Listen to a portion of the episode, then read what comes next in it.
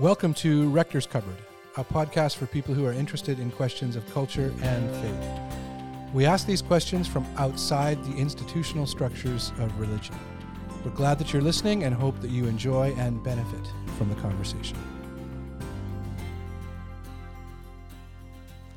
So, to place ourselves in terms of time, like cultural moments, uh, this week we're- we're in Canada, in We Vancouver. are, yes. Hi, Allison. Hi, Ken. Hi, Todd. Hi, Todd. Ken. Hi, Um, Allison. we're uh, and uh, this week in Canadian news, there's a delegation of Indigenous survivors and leaders who are at the Vatican. yes. They're there all week, and they have met with the Pope Mhm. already. They're meeting with the Pope again tomorrow, and then there's a further kind of meeting or gathering on Friday stemming from this. And the idea is, the hope is that the Pope is going to come to Canada at some point and issue on Canadian soil an apology for the residential schools and such. One of the things that's interesting to me in the stories, uh, and I'm sure you guys have seen them and followed them, is yesterday. So I, I think it's yesterday. The delegation of Indigenous uh, survivors and leaders went to the museum at the Vatican. I I have not been there, um, but in that museum there are a number of artifacts and um, you know gloves, uh, uh, pipe that apparently is super important and not supposed to be displayed, um, uh, kayak, uh, all kinds of things from Who would have thought that the Vatican might have kept, you know, problematic artifacts? well, and now they're asking for them back. I feel Right. like that. Have you followed this? Yeah, a little bit. So and the so far the Vatican has not commented much. There's been some response, you know, from various circles. I don't know that it's official. Uh, that they've said, well, these were given as gifts, and so it's not really ours to to give them back. I heard one um, survivor who had been part of the residential school system and and suffered abuse, um, who said, "Well, we know one thing about this institution." Um, they steal.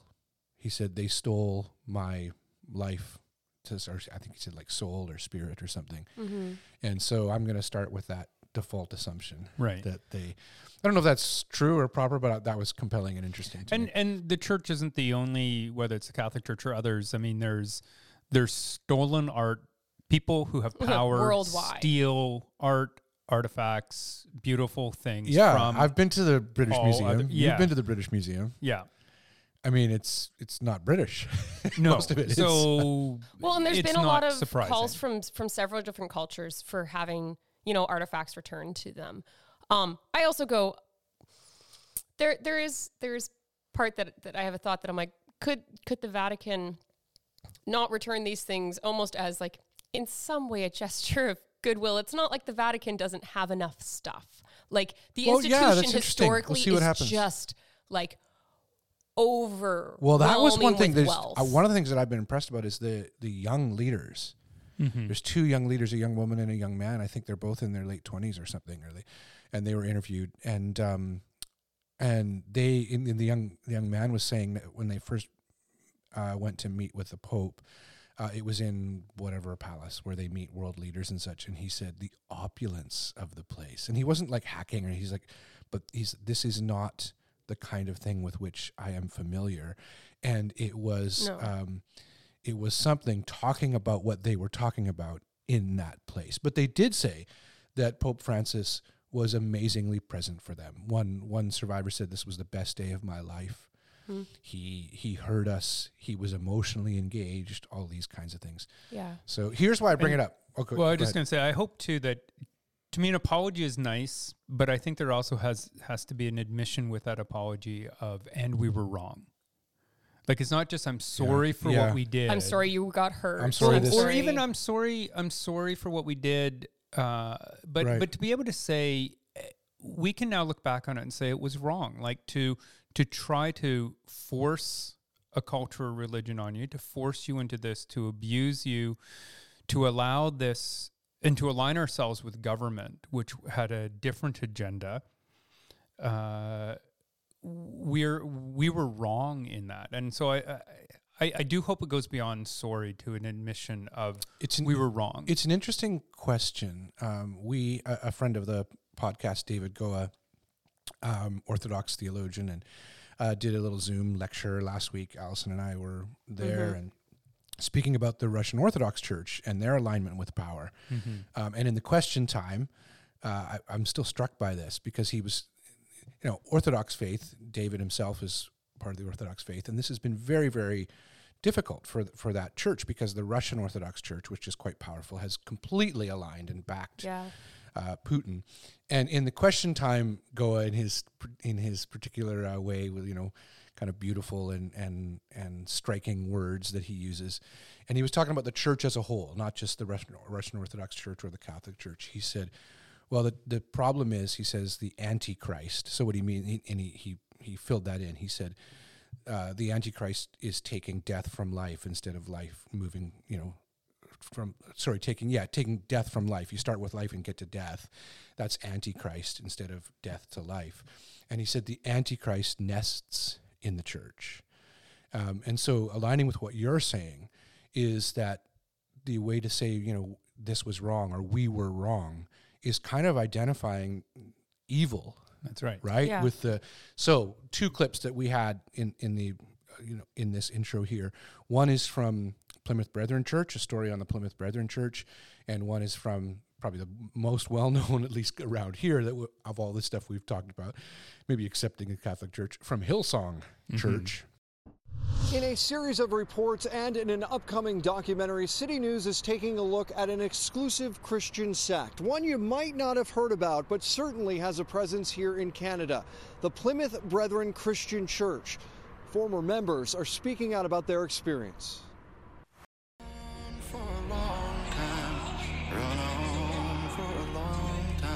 When we talk about Carl and purity, how could you shame me when I was so young, but you did this? It was the most toxic thing I ever had to deal with. Uh, hey, girl. Hi. Sooner or later, God will cut you down. the beliefs that they put in you go deep. They really get in your head. This is cool church.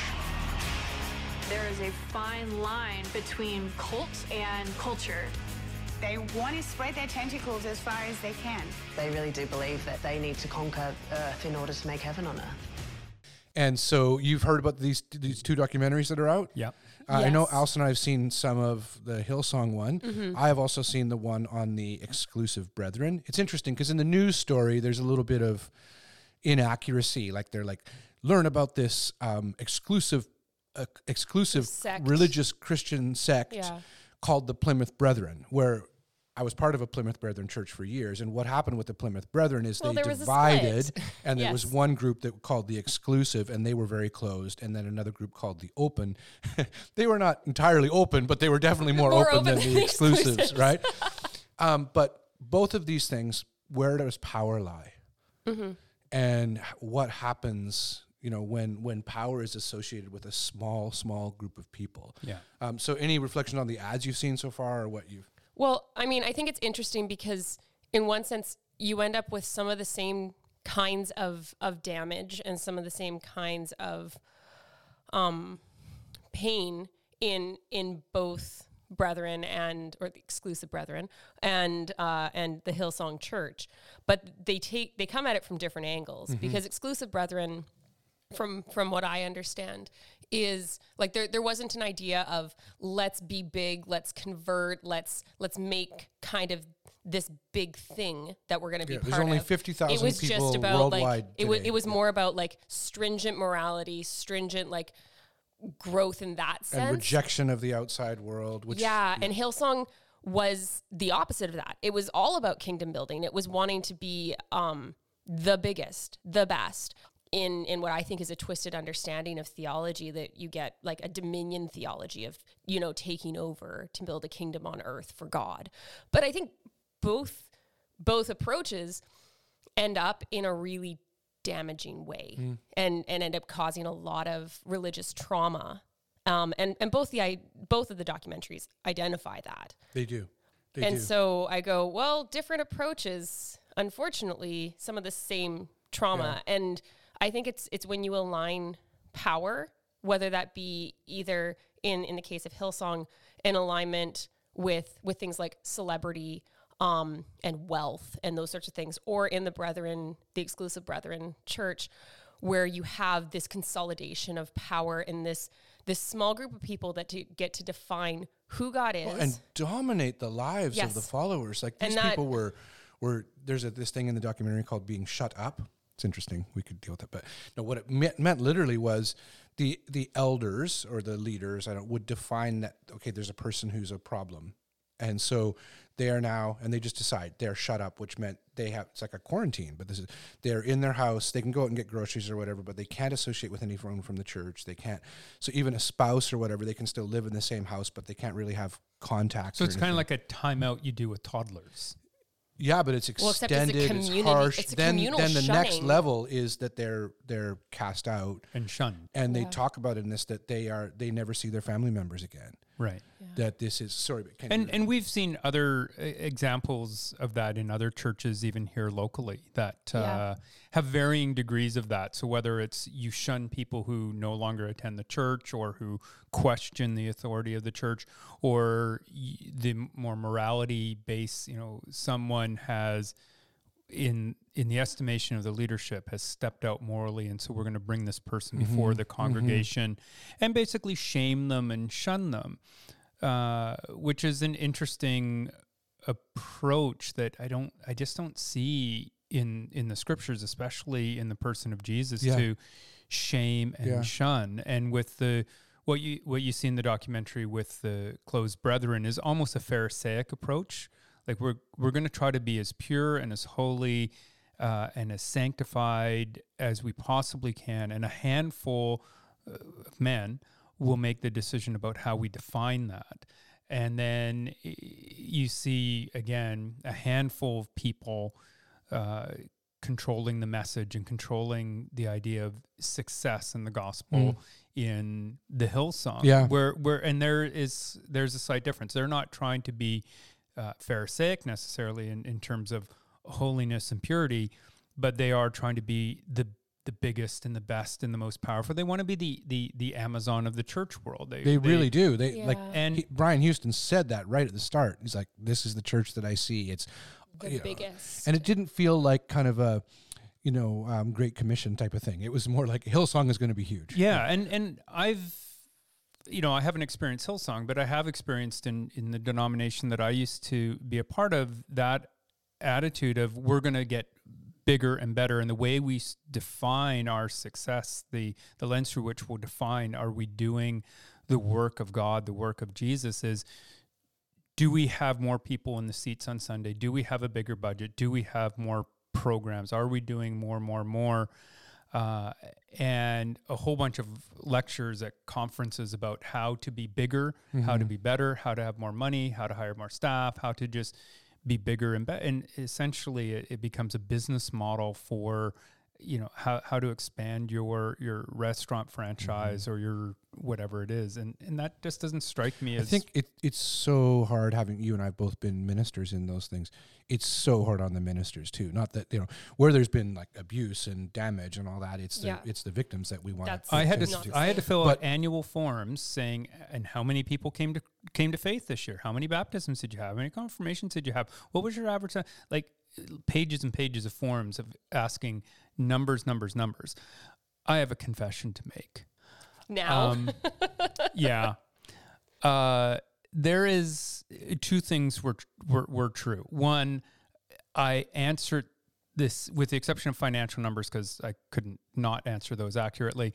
Um, my answer year over year was always the same, and for the most part, it was always zero because I didn't think it was an appropriate thing to ask, and so I chose not to participate by just as- answering zero across the board, except for your financial stuff because Well, that was you don't I want mean, to if get in trouble with if the no one is interested in what you're doing, I'm not in your zero. I know was was was not real, but if if no one's interested in what you're doing, and we see some churches that just you know people are not interested in going, people.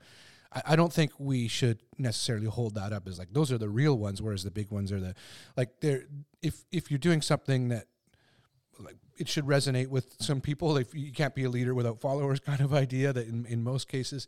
But this worship of growth Yeah. is something that yes, even and sometimes particularly pastors in smaller churches feel the the kind of oppression of that more more than even in bigger churches because it, it's always present there. I a board meeting after a after a full Sunday at church would always go better than a board meeting.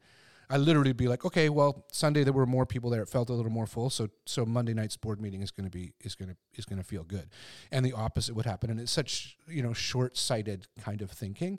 Um, so anyway, these two documentaries are well worth watching. Mm-hmm. Um, yes, I'm sure they don't get everything right. Sometimes people have that reaction of like, "Do you know there was a lot of good too?" Well, of course, there's a lot of good in in a lot of things, even a lot of terrible things. So that's true.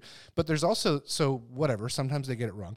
The other side of that is sometimes it's worse than these documentaries Yeah. portray. Yeah. Right. That we and so it's to, so look at these and then our our interview for the main episode here is kind of the opposite of this feeling Oh my goodness. Yes. land based healing, Healing and wellness. Yeah, no, we had a very lovely interview with uh, Lauren Aldred, who I um, met through uh, some of my courses at Vancouver School of Theology, and she she was just very Mhm. lovely, so easy to talk to. Um, a quick note, though, uh, we were ha- we did have some technical difficulties during the recording, and so it is a little glitchy. You may find that it's better on a speaker than headphones. Hmm. I think it's well, well, we think it's well worth listening to.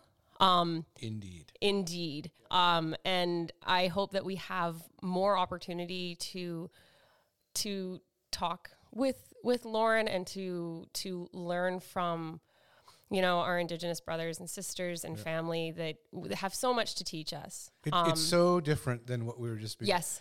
Go out, sit. You know, Have listen to land, connection. know God's presence in this place. So, thank you both very much. Mhm. Thank you.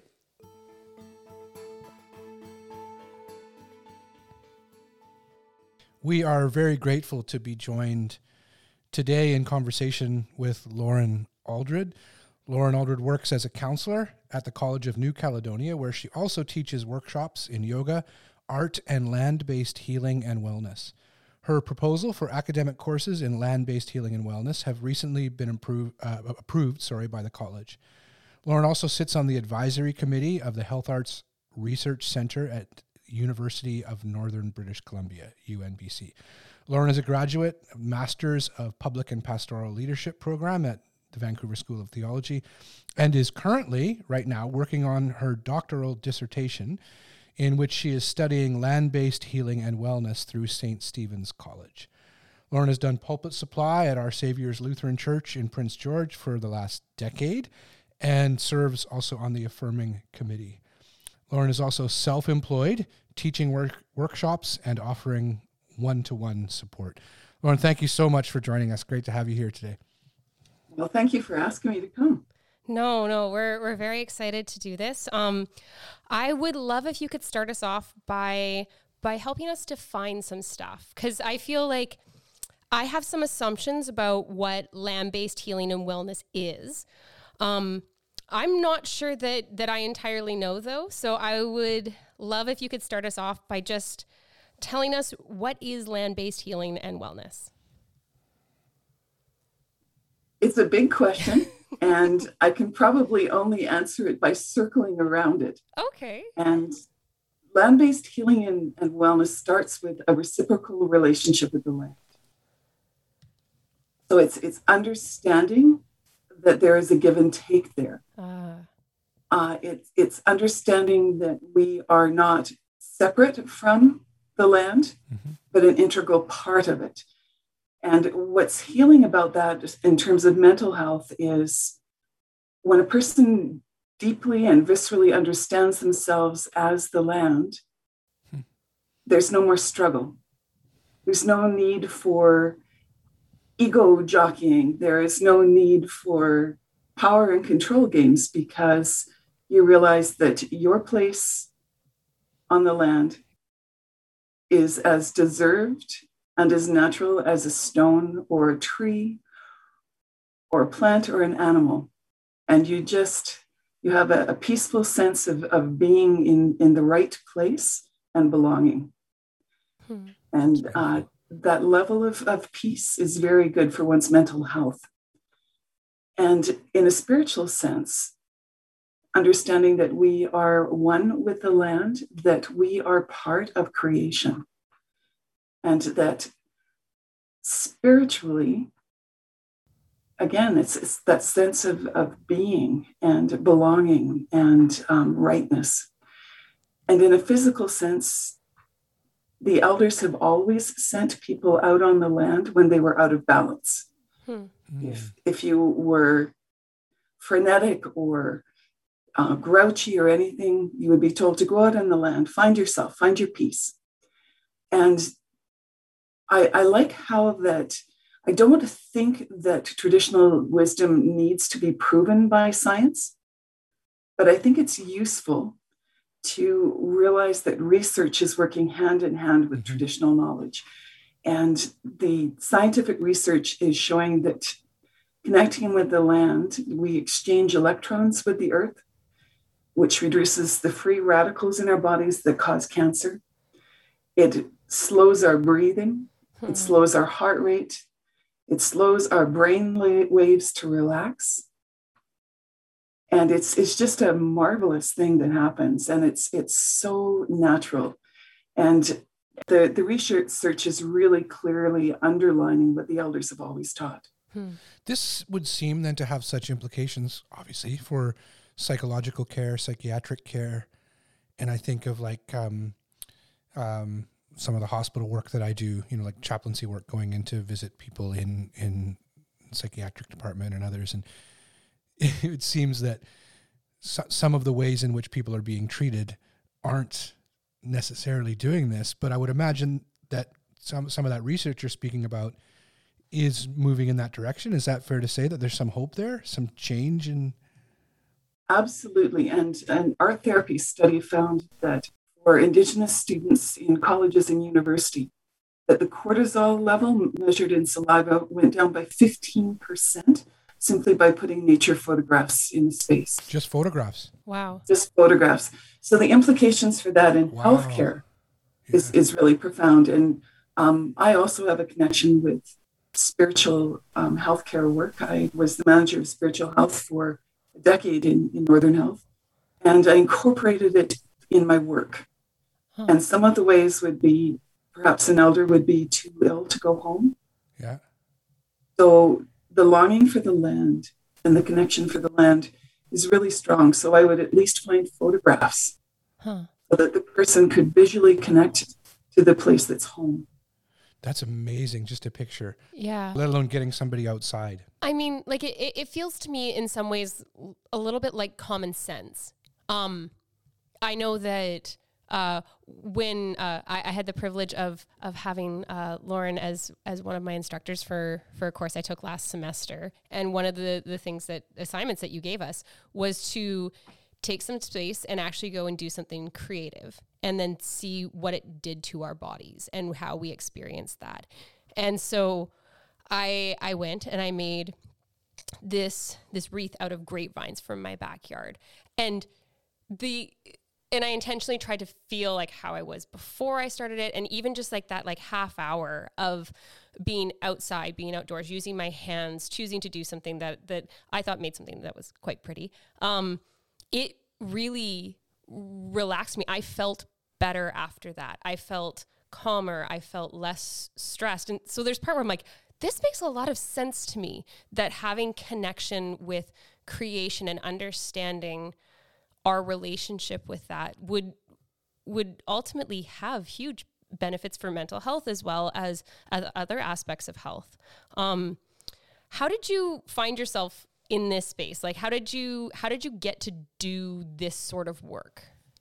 Well, it it's something that I have always done, and it goes right back to um, growing up in uh, a rural area and spending time walking in um, the forest with my father hmm. and learning about the different plants, learning the habits of the animals, and just really finding my place that way. So I think the answer is I have never not been connected. Mm-hmm. and it's a, a, real privilege and uh, it's, it's really a gift. Uh, and part of it was from my, my English grandmother, who was a full fledged nurse at 14 years old in 1920. Wow. And that's before medicine as we know it existed. Mm-hmm. Mm-hmm. So there was a lot of use of, of natural um, remedies and the, the wisdom of, of the herbalists and people who um, knew what to do uh, because there were treatments for all kinds of things before modern medicine and, and some of them were quite effective. Hmm. So it's it's um as you speak about that kind of the long heritage, um, the background, but it it also makes me feel good that obviously people are listening to you now too in this particular cultural context, this kind of moment that we're in. Um, you teach courses and workshops and tell us about the kinds of things that you teach, what what you say to people, how you help them. Well, I'm not that much of a talker. so there's a, a, lot more doing than talking. And we, of course, before we go out, we talk about safety with bears and we um, talk about having good sense in the forest. Um, I tell people things like if the wind is in your face, in your face, the bear in front of you won't know you were there. so just some some safety things and um, we talk about that reciprocal relationship and different traditions have different ways of acknowledging that reciprocity but just your your attitude of um, affection and mm. Caring about the plant that you're working with um, would would be one way of that reciprocal relationship Hmm. most of us have the incredible gift of having an experience of love and we know how sustaining that is and when we love the land, we sustain the land also. And my not so secret agenda in these courses is to help people fall in love with the land. Mm-hmm. And so in the courses, we'll talk about reciprocity, but then we demonstrate it. In Indigenous culture, there's all different ways. Uh, what is appropriate to this location is an exchange, perhaps, to, um, by watering a plant when you were there, or um, maybe by by leaving some plant medicine. Well, the tradition that I'm from, it's the laying down of tobacco. Okay.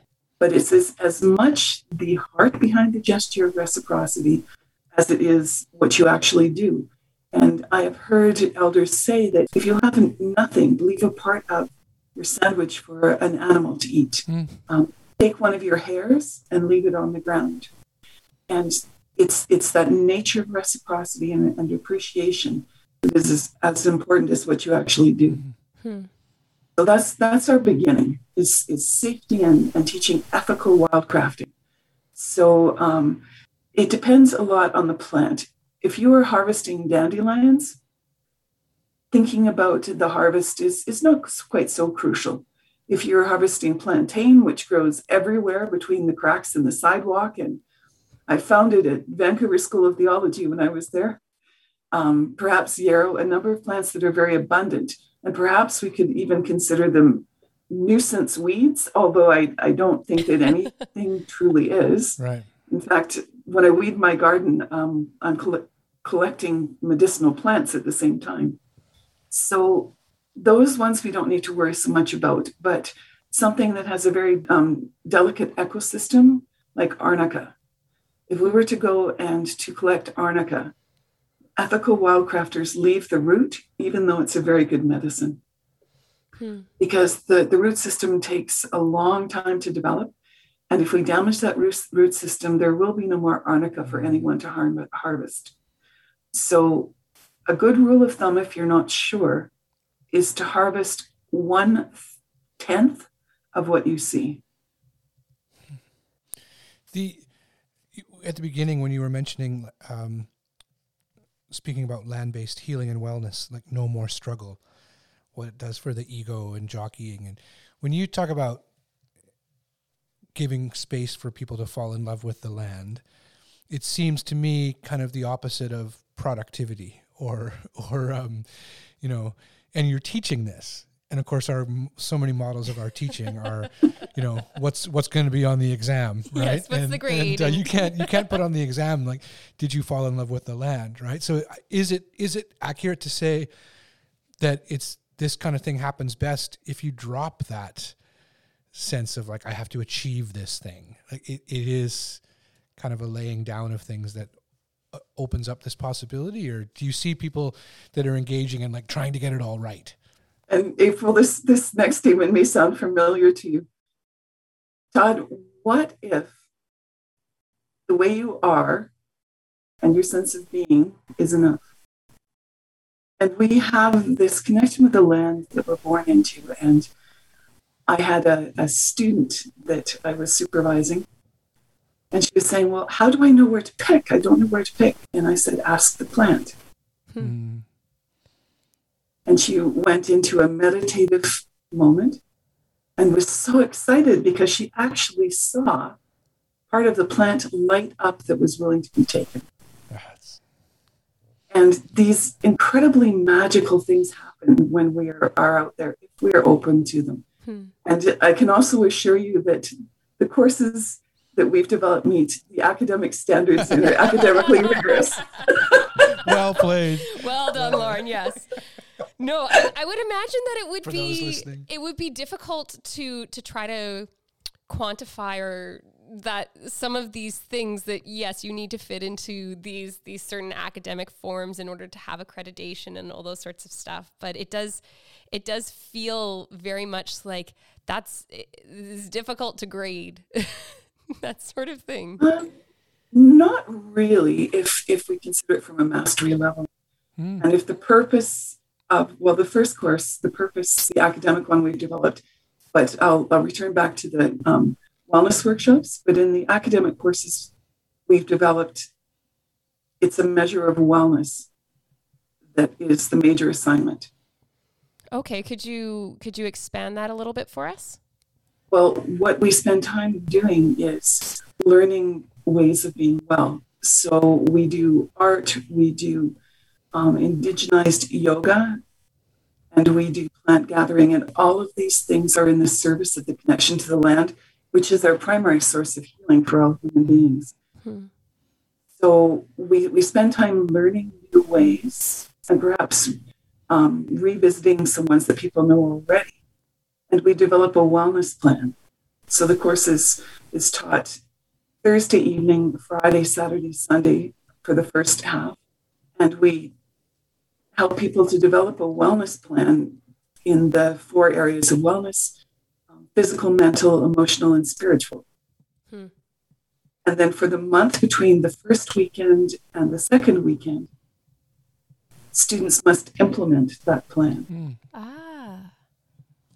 And keep a, a, short daily journal, which is submitted weekly on progress, um, on barriers, on um, needing to change things to fit themselves a little better. So deeply going into that exercise is how one is evaluated. Hmm. Not that if a person says they're going to run five miles and only run um, right. one, that there's a demerit for that. But understanding things like maybe I set the goal too high. Mm-hmm. Um, maybe I can't do it seven days a week. Maybe three is more realistic. And that process is so important to our, our wellness as um, human beings as professionals. And yeah. one of the reasons I got into this is because in all the areas that I've worked in my life, which is considerable at this age, I noticed that people are unwell. Mm-hmm. And we have a very high turnover rate in the helping professions.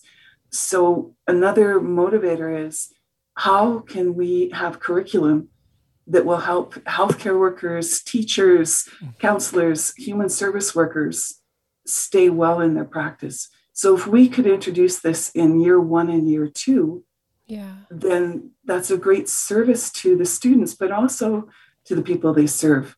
Yeah. I mean, we've all encountered professionals who are not well that cause damage.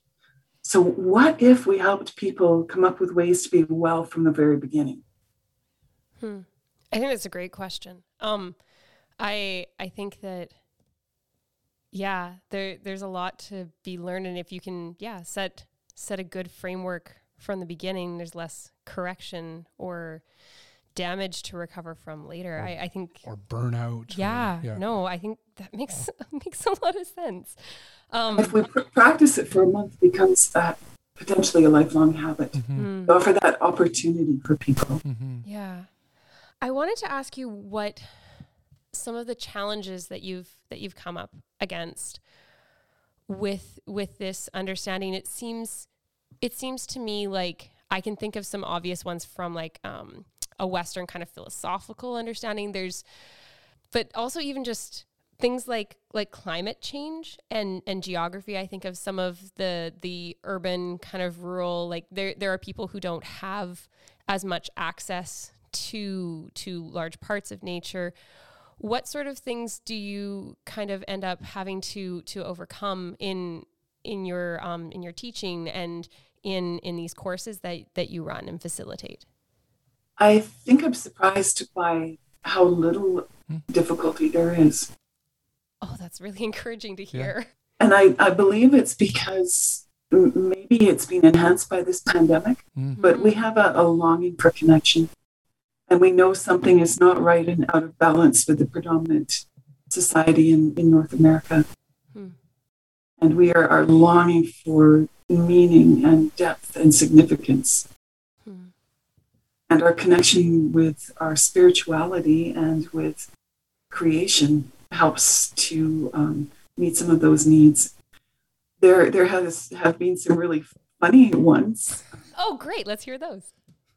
Well, course has to run during the growing season outdoors, and one of the challenges we ran into was we wanted to do the first weekend for the course, first weekend of May, and the second weekend, the second um, weekend, or the first weekend of June, and then the level two course beginning of July and beginning of August. Okay. It didn't fit very well with the academic semester. And someone said, Well, can't you start it at this time? And I said, No, we can't. The plants aren't available yet. so there's there's just this um, You have to wait for the land. practicality that doesn't necessarily fit in academic life. But I, I must say that um, our, our dean that, that covers the academic programs has, has been most helpful, most supportive, and, and things are coming along. Oh, that's so great. Oh, that's good.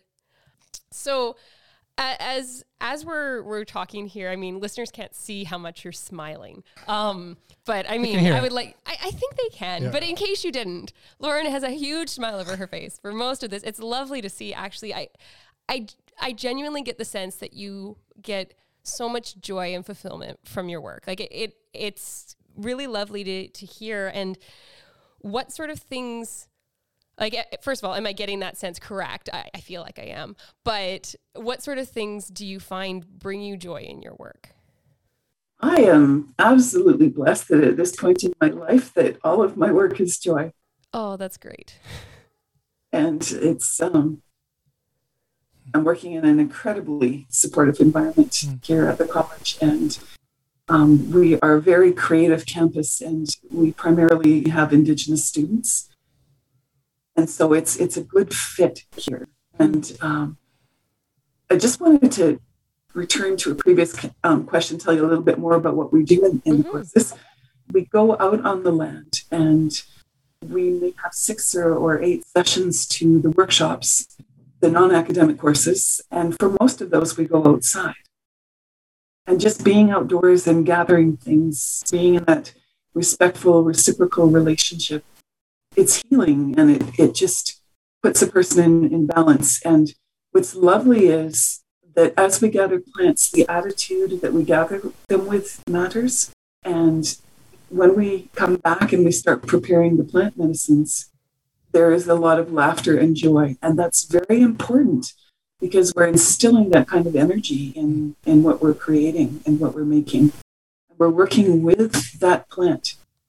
Where as we work, we think about different people we know who need healing and hmm. we are prayerful and joyful and, and we prepare those medicines. And so for us, there's the medicinal qualities of the plant. There is that difficult to define thing about the energy that we infused the medicine with, but it also gives us remembrance hmm. of gathering. Hmm. And that puts us into a peaceful state, and we remember with joy when we use that plant medicine. But it's it's so important that we are generous, and uh, the college assumes no liability for um, the use of the medicine or distributing it to anyone. But we we make quite a lot so that that people have it when they leave. Wow, that's so. How does someone get into the program? How, someone hears you and they're like, "Oh, this sounds fantastic." How do how do the students find you? Well, we just put the word out in the community, and, and so far we've had all our courses full with a waiting list. We, we ran four workshops in um, three in Fort St. James and one in Vanderhoof last year, Yeah. and they were full. That's got to feel encouraging knowing that people are genuinely really connecting with what what you're teaching that they're seeing you the importance that you clearly see in this work and that they're they're actually learning and and getting so much from these programs that you're running. I mean, and bringing so much. Mhm. Everybody who comes has has stories and experiences with the plants. hmm. You know, we create a, a classroom of, of shared wisdom rather than the old sage on the stage, a model, so that everyone's input is, is appreciated and valued. And beautiful things happen that you, couldn't engineer. We Yeah, were out um, gathering Devil's Club, and that is a very, very sacred plant in northern BC. Um, it's it's hard to harvest, and anyone who's fallen into a patch of um, Devil's Club knows about that. It's got spines on it, so we go out and, and we ask permission from the plant to gather it. We gather it reverently. We take the spines off it with the back of our, our um, knives and then take it back to separate the inner and outer bark and then continue preparing it. But when we went to gather, a woman took a ribbon skirt out of her backpack and she put it on because she wanted to acknowledge how sacred what we were doing was. And I suggested that we take a moment of silence to appreciate in our own tradition Hmm. the spiritual gift that this plant is to us. And at the conclusion of that, a local woman asked if she could pray in Dakelh, the local language. I still get goosebumps even talking about it. But we create an environment where these things happen. Hmm. And uh, it is is so sacred and so lovely, and it is everyone's contributions. And I, I learned so much from the participants. And I, I need to mention that in the beginning, I um, had asked an elder to come and to talk about traditions of the land here, because I'm not from here. And it's so important that um, we have that local knowledge, not just the um, the teacher from the college. Right. And after a few minutes, I, I knew that we needed to find a way to have um, Elder Clara co facilitate this course. And I'm absolutely blessed that she is willing to do that and has been part of um, the next two courses last year and the course coming up. And it is a deep commitment of mine, and it is written into the course that a local, locally recognized Indigenous elder must be part of the course, whether it's co-facilitating all classes or working in consultation with the person who's teaching the course. Hmm. Um, it's not always always possible to do both, but that consultation and facilitation is so central to the honoring of, of place. So, you you you were blessed to do that right from the beginning. Is what you're saying? Well, it was the second course. Yeah. Okay. W- Did you notice a difference between one and two? Well, I was fortunate that um, Elder Clara had decided to take the course for the first one. That's a big promotion. Oh, wow. Okay, so- Which she really All didn't right. need to do, but it was wonderful that she was there. Such a, a beautiful and, and humble and, and loving woman. We're, we're just so fortunate that she um, she does this with with me. Wh- When you're speaking about things like this, it, it one of the things that comes up in my mind is the the longing for kind of space, the spaciousness of the land, the kind of, and then earlier you referenced just in psychiatric care, just being able to show a photograph can have such positive effect. what kind of things in your own mind in terms of translating some of this to an urban Mhm. environment? Um, like, what does land-based healing mean for someone who lives in, um, you know, a condo in Yaletown?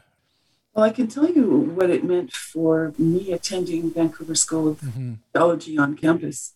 That time that I didn't understand ways to stay connected, and I got really ill. Hmm. So I've given a lot of thought because it is is my hope to offer this course um, collaboratively with a local elder in in many places. Mm-hmm. There there are wild spaces. Um, and I, I, I did find them towards the end of my program at, at Vancouver School of Theology. Discovered in the early morning that Wreck Beach is empty. Might be Which a is- different experience later in the VST, day. Yeah. and you know i i would anchor myself on the dandelion that was growing between the cracks Mm. um, any undeveloped lot in the city Mm. has just a plethora of medicinal plants there's actually an amazing book called the anarchist herbal and it was written for people that may um, be in prisons where good medical care is not available all over the world Hmm. and it's it's on what plants are readily available even in a Hmm. concrete prison yard. Wow.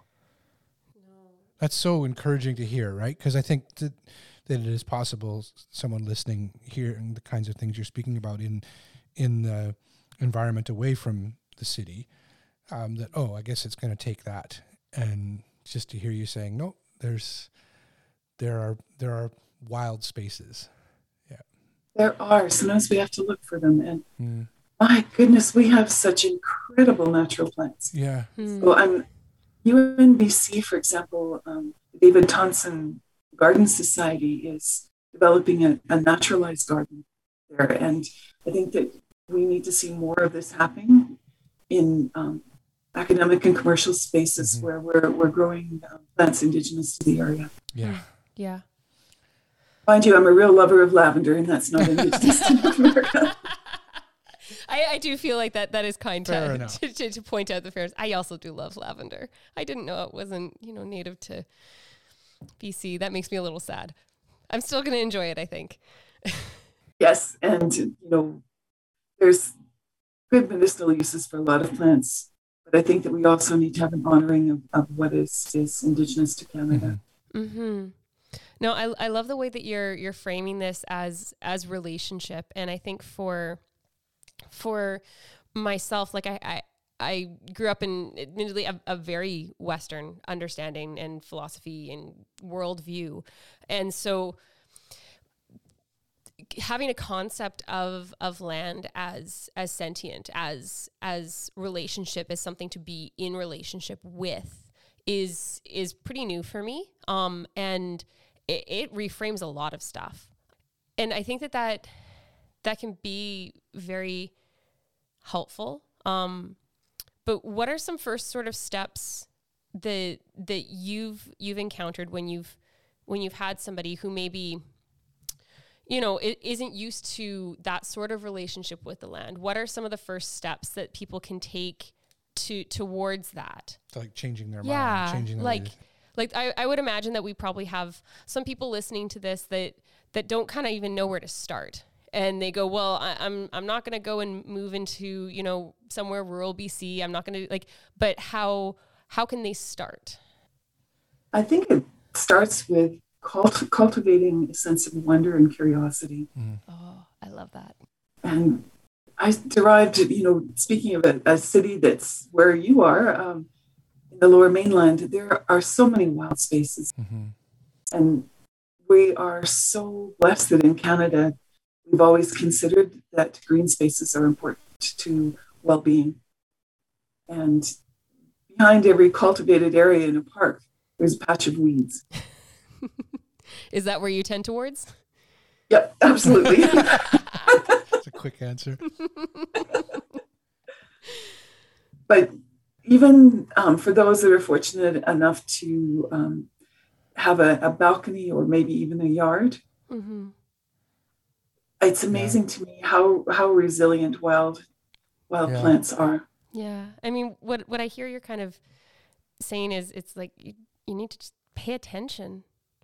If you look for it, you're talking about like finding weeds and cracks of sidewalks and that sort of stuff. Like it even in probably most of the urban places in in Canada at least. There, there's something growing somewhere. I'm just thinking about how people can tend to do landscaping right? Like what people think of as the perfect backyard for those who have houses or something, right? live in a house.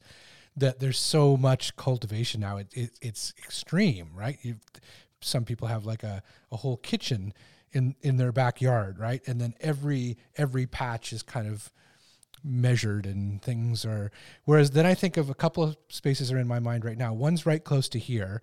We're in North Vancouver and there's a highway off ramp so it's one of those circular. Oh, like the clover right? leaf. Yeah, and in the middle, there's nothing, right? It's, it's just it's just there's nothing. It's green space. but for uh, all my time growing up as a kid, that was that was mowed. It was perfectly like it was just grass. You know what I mean? Nobody was ever on it. You couldn't get on that no. space. It's and then they let it grow. And just it just grew. And the same thing um, down by um, near Lost Lagoon, in between Lost Lagoon in Stanley mm-hmm. Park and um, what is it, Second Beach? So and there's that there's that huge patch of land that has like a little English bridge over over a creek and it's got and all my growing up that was mowed and kept perfectly like a little English mm-hmm. garden and that kind of perfectly. And then a few years ago they let it grow. And marshes developed and you know all this kind of whole mm-hmm. so yeah, it strikes me that you're not necessarily uh, driven towards those like highly managed spaces. Manicured and. Well, I can appreciate them, and, and one that immediately comes to mind is um, the Rose Garden at, at UBC, and also yeah. the one at Stanley Park. I mean, mm-hmm. oh, and the one in Victoria by the Empress. Yep. Those are, are truly beautiful. beautiful. And roses are amazing medicinal plants as well. That's such a great answer. no, I love that. My kids, my kids, when they found out that rose petals were edible, started going around. Like we're, we're very fortunate that at this moment we we live in like a nearly 100 year old house that my husband's grandparents originally owned. And so there's like some very old rose bushes there. And so yeah, no, when they found out that roses were edible, those then became, can we go out and pick some they rose petals? Old yes. roses. Yes. All the time. I'm like, well, I think it's okay. Sure the city, we have to really watch for pesticide spraying. So. Uh, yeah, no, these ones are ones in my yard. So. Oh, good. Yes, my very overgrown yard. No, but yeah. I'll I'll take it as like I, I think this would be maybe more the way that that Lauren is talking to us. Like I, I've let it go a little more more feral, wild. Natural. That's what we'll yeah. call it. and better better for the bees. I hope so. I mean, our our backyard is I mean, when you when you talk about like connection with the land and stuff like that, um, while while I I am not indigenous, nor would I I don't I don't think I fully appreciate and understand the relationship with the land that that I have I've heard indigenous people people speak of. I, I'm very appreciative of it. I, I don't think that I have the same connection. Um, and, and I, I want to learn more. But even the amount of history that is in my backyard because mm. my my husband's grandparents got the house when it was first built close to 100 years ago and then my mother-in-law grew up in that house and then we ended up moving in when his his grandmother went into a care facility and it got sold to a developer but they haven't developed yet so we're living there but there was part particularly with that one assignment when I was making the the the hmm. wreath out of the grapevines I go, these, these are grapes that my children's great, great grandparents planted. And I, I see that and it gives me, I think, some sort of insight into going what what the connection to land can be.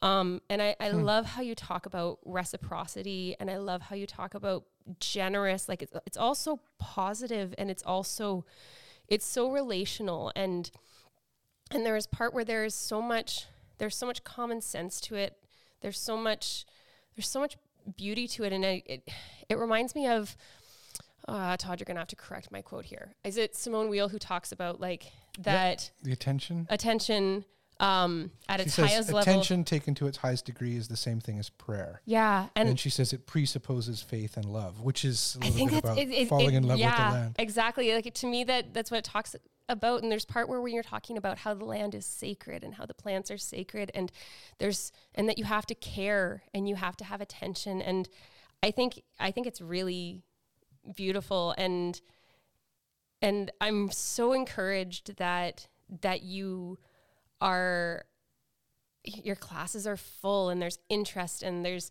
there's people who are are relearning some of these things. I, I think that that's that's really encouraging for me to know that that there seems like there's so much hope going forward with that.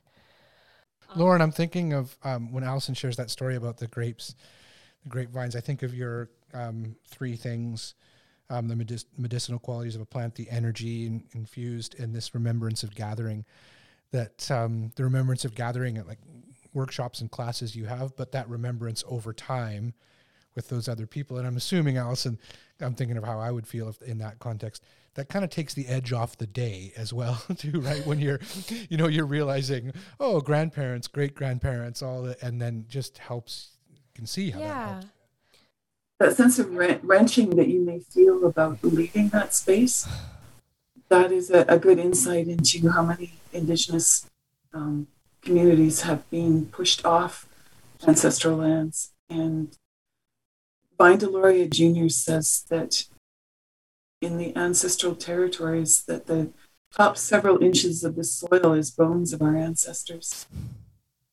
Yeah, I think there's part where we're not coming from an indigenous worldview and, and knowledge and, and not many like indigenous relationships. Like I I did not have any sort of real framework for that before I I moved into this house and, and lived here and thinking about the house being developed like I'm actually kind of on the verge of tears because like I can only imagine how much more and how much more painful that is for for indigenous peoples with their traditional lands. Um, and I feel like a- moment of confession. Like I, I didn't know, I, I didn't understand.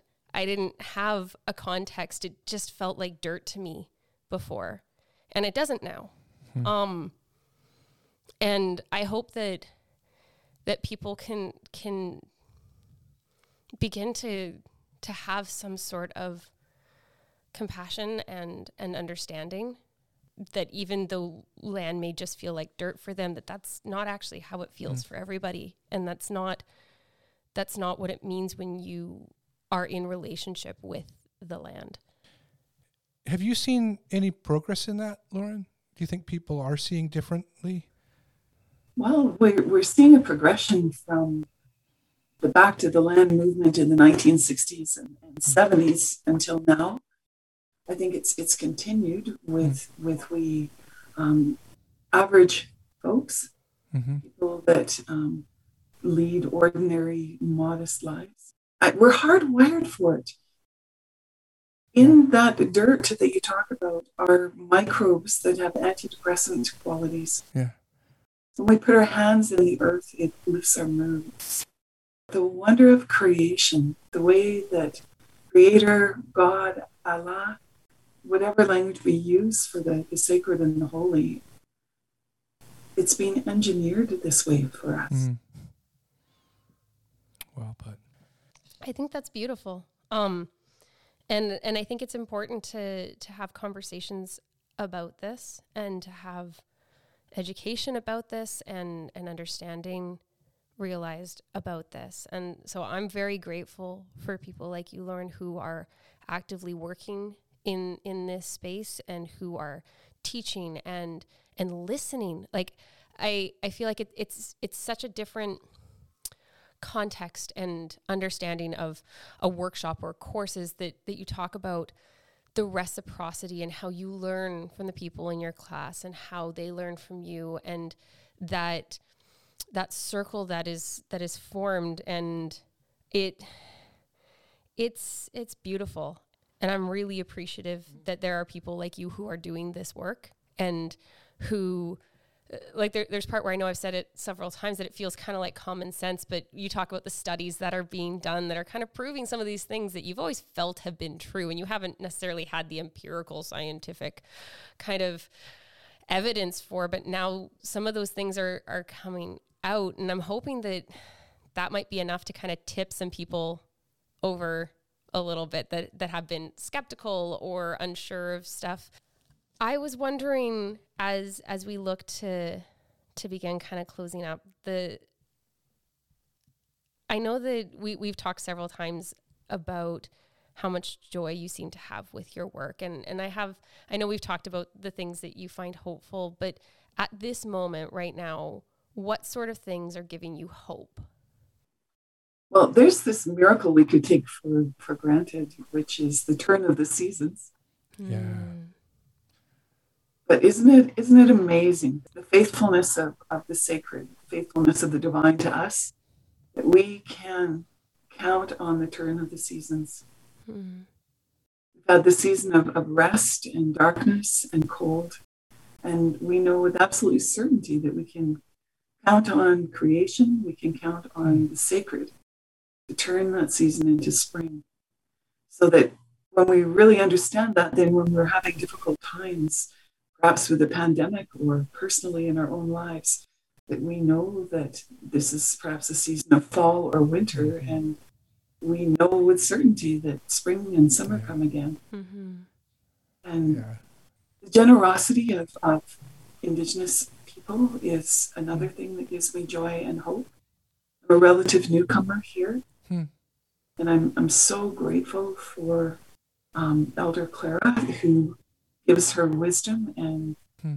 I, I believe what the elders tell me because I have seen science running to catch up yes so many Yeah, times it or like that, you know yeah. it, it being not honored patience the generosity forgiveness yeah indigenous people is yes is a source of, of comfort and joy and peace Yeah. to me and one of those non status indigenous people Hmm.